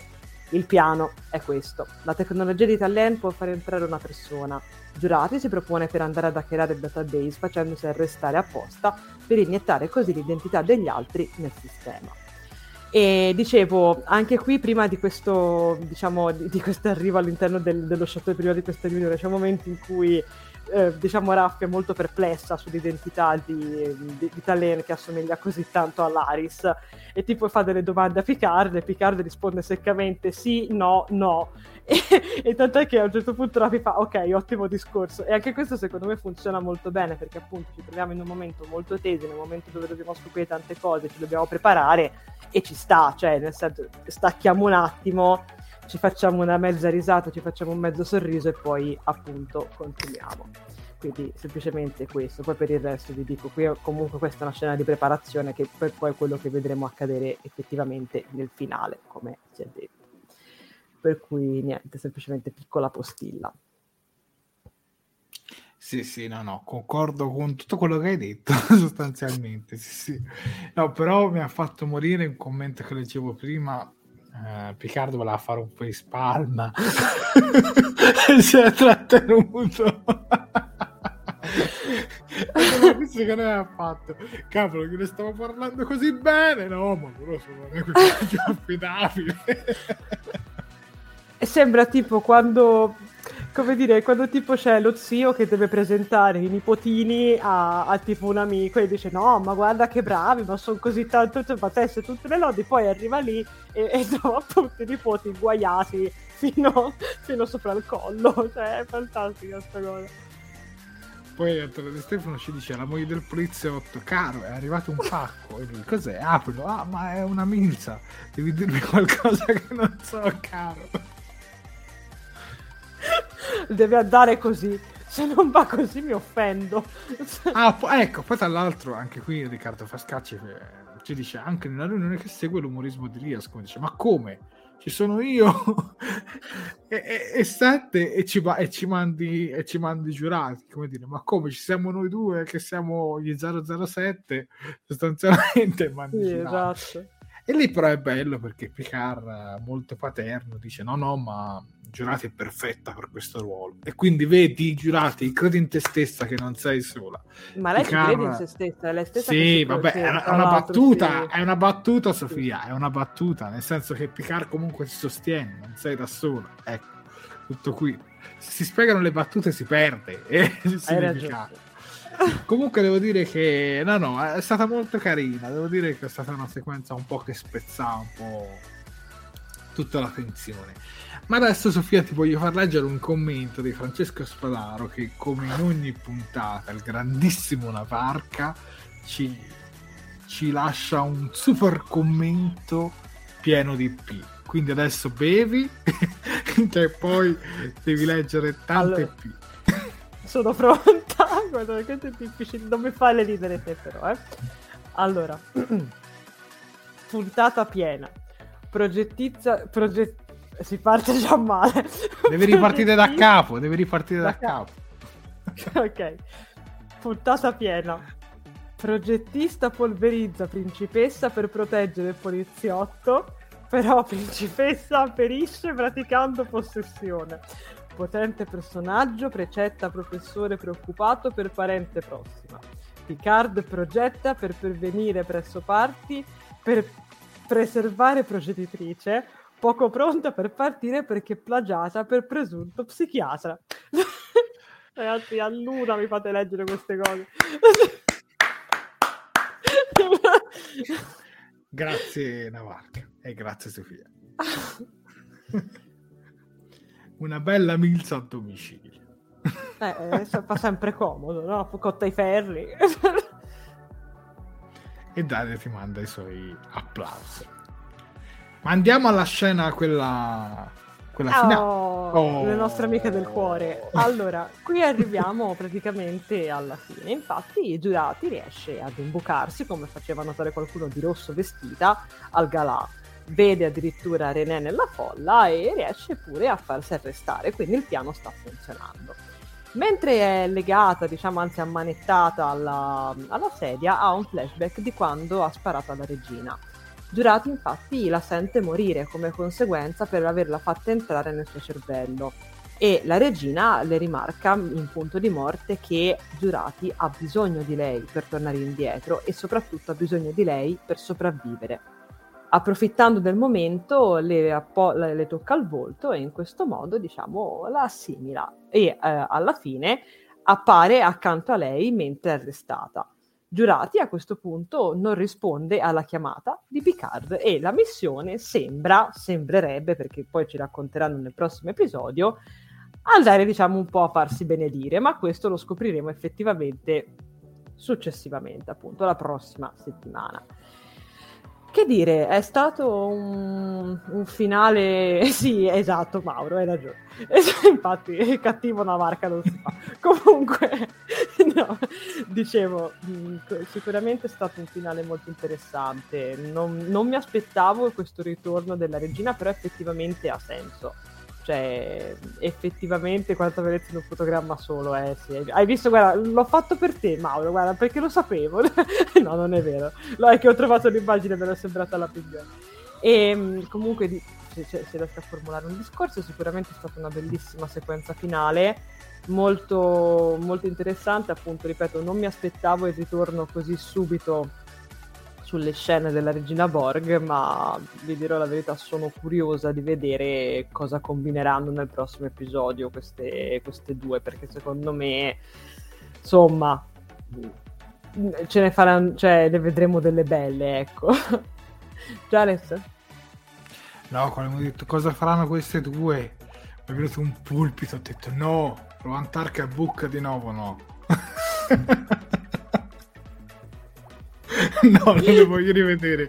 Cioè, non le voglio rivedere le coppie in quel modo. no, comunque secondo me lascia, molto, lascia molta carne sul fuoco questo finale. Mi è piaciuto veramente tanto.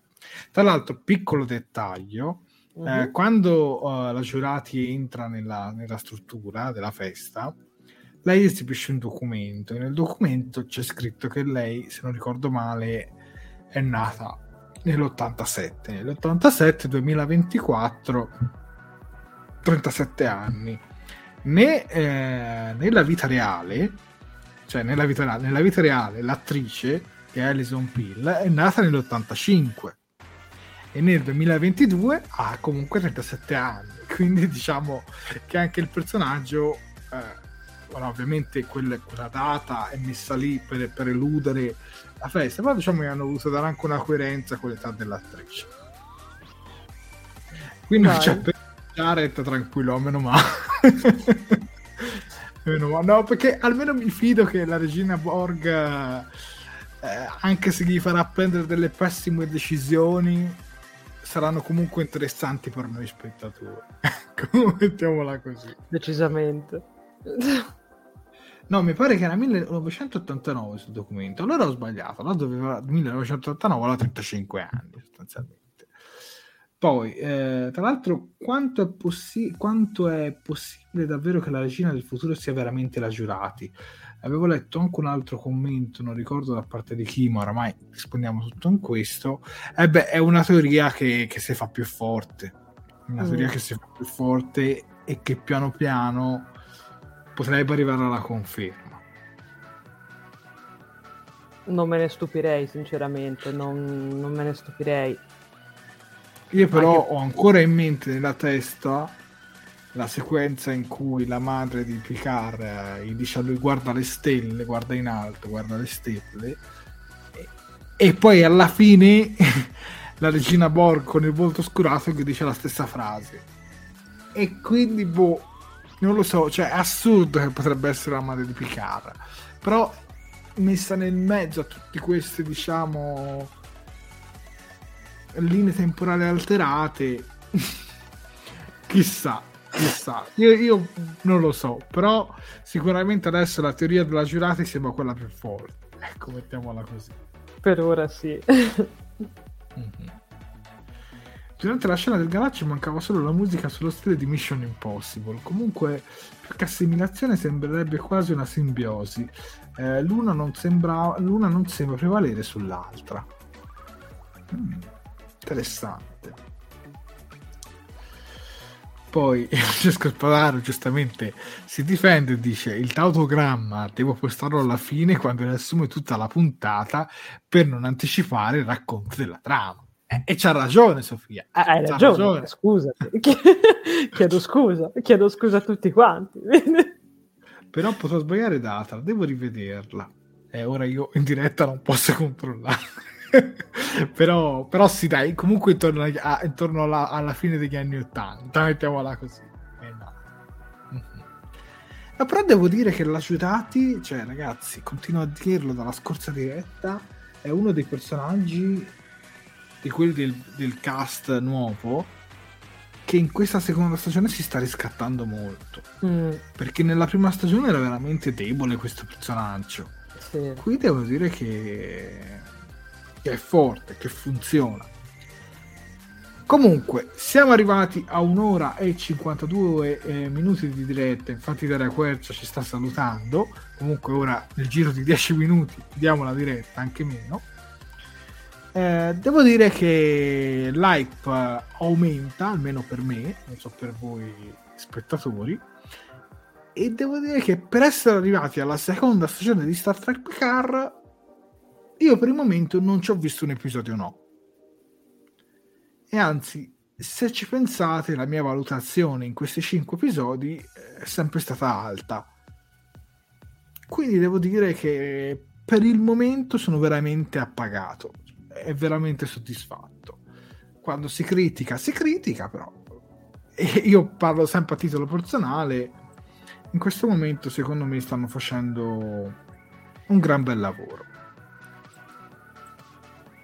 Ma mh, mm, guarda Jared, sono, sono, d'accordo con te, cioè si sono presi effettivamente un bel riscatto dopo lo scivolone del finale della, della prima stagione che a me personalmente non aveva convinto per niente, anche se se ti ricordi bene, a me la prima, la prima stagione, diciamo che da qualche episodio prima della fine, ora non mi ricordo se proprio metà oppure poco prima, aveva smesso di convincermi. Mentre invece questa, ti dirò la verità, sono... mi sta tenendo su, ecco, mettiamola, mettiamola così. probabilmente perché forse ha anche dei toni un pochino meno melan- melan- diciamo malinconici rispetto que- alla prima stagione probabilmente perché effettivamente hanno trovato anche il ritmo giusto con cui farla andare quindi è anche la storia interess- insomma la storia giusta con cui farla continuare. Però ricordiamo che siamo a metà cioè abbiamo altri 5 episodi prima de- della fine, quindi mai dire mai, cioè magari, magari spera, cioè, si spera chiaramente che siano tutti altri cinque episodi splendidi, però come sappiamo diciamo che purtroppo il tracollo è, è dietro l'angolo, però speriamo, io, sono, io personalmente in questo momento sono molto fiduciosa, quindi voglio dargli insomma molta speranza.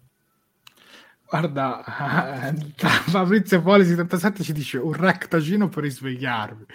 Ormai ci sto riempendo di ractagini, ti ringraziamo Fabrizio Poli per la donazione. Allora a questo punto lo possiamo dare a Quercia che, che sta andando a dormire.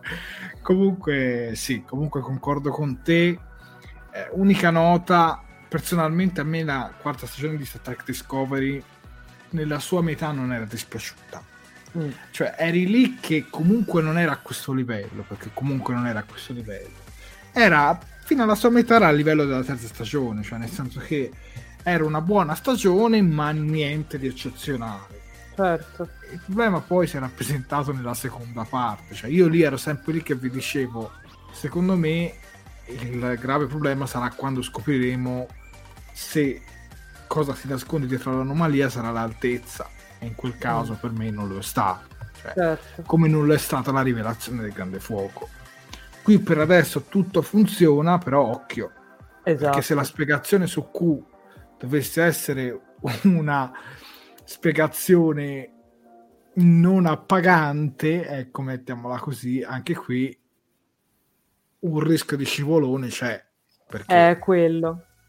Però per il momento secondo me se la stanno cavando egregiamente. Mm-mm. Bene, direi che siamo in chiusura, quindi Sofia, a te gli appunti social. Certo.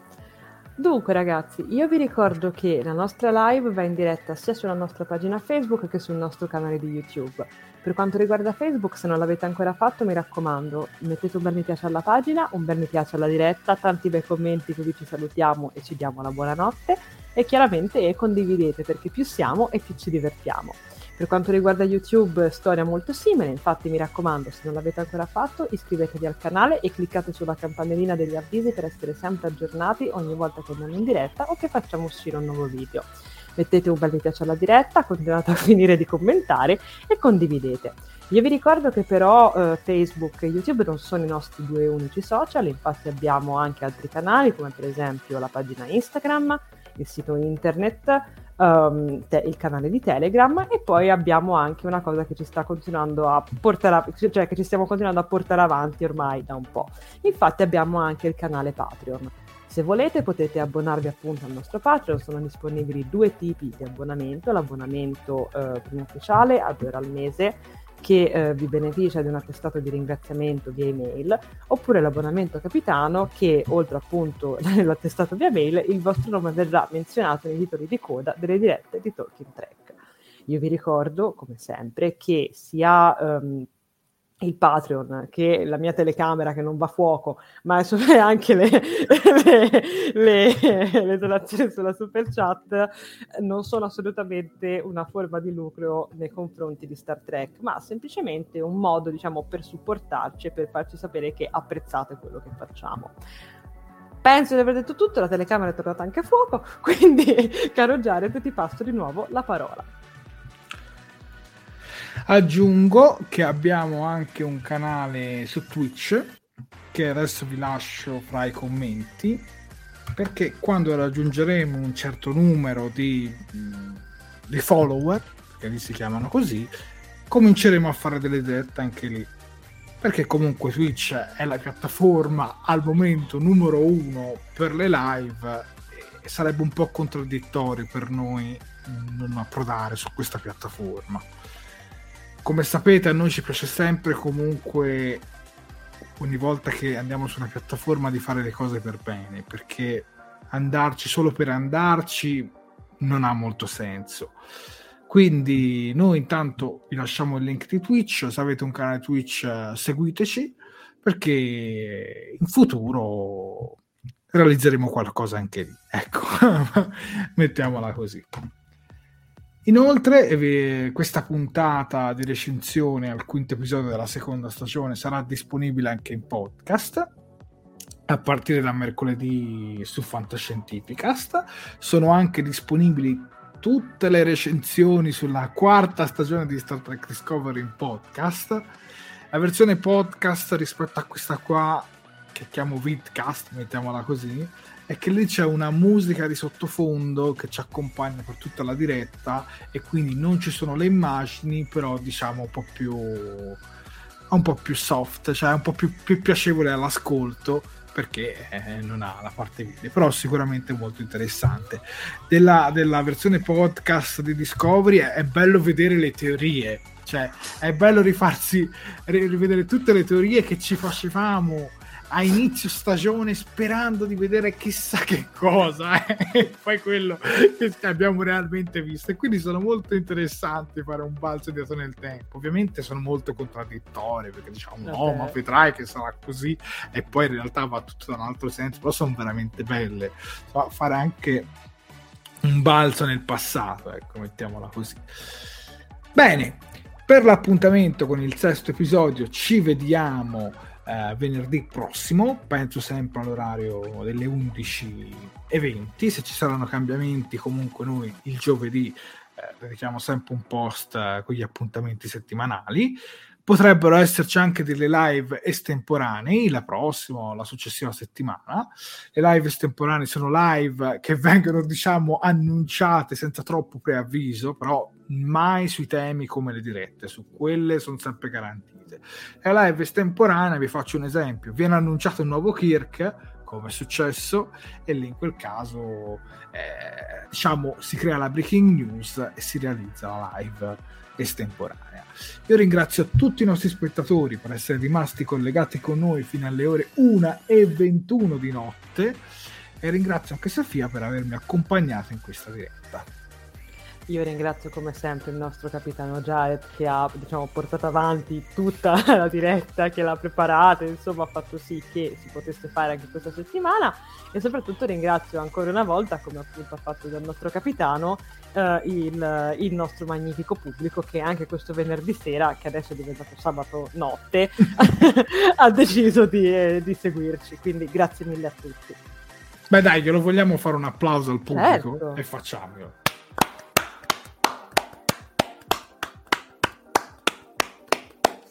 Grandi a questi 35 eroi collegati ancora con noi fra Facebook e YouTube. Bene, direi che abbiamo detto tutto, giusto Sofia? Certo. E quindi è arrivato il momento di darci la buonanotte. Al prossimo venerdì. Buonanotte.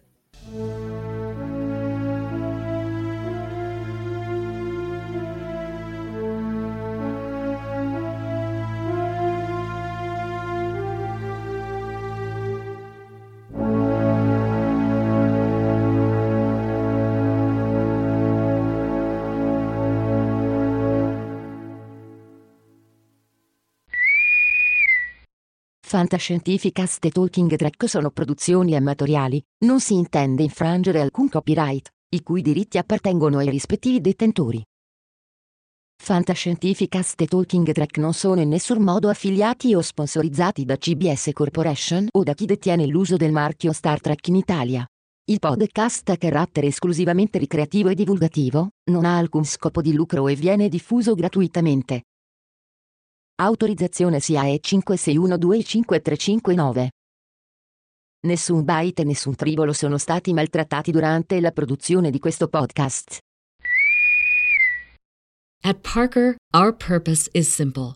We want to make the world a better place by working more efficiently, by using more sustainable practices, by developing better technologies. We keep moving forward. With each new idea, innovation, and partnership, we're one step closer to fulfilling our purpose every single day. To find out more, visit parker.com/purpose. Parker, engineering your success. This is your invitation to the intersection of versatility and design. Experience the empowering feeling of the Lexus SUVs and some of the best offers of the year on select models at the Invitation to Lexus sales event now through April 1st. Lease the 2024 RX 350 Premium all-wheel drive for 528 a month for 36 months with $49.99 due at signing. Experience amazing at your Lexus dealer. Call 1-800-USA-LEXUS for important lease offer and pricing details. Not all customers will qualify. Offer in the Lexus Eastern area and it's April 1st, 2024.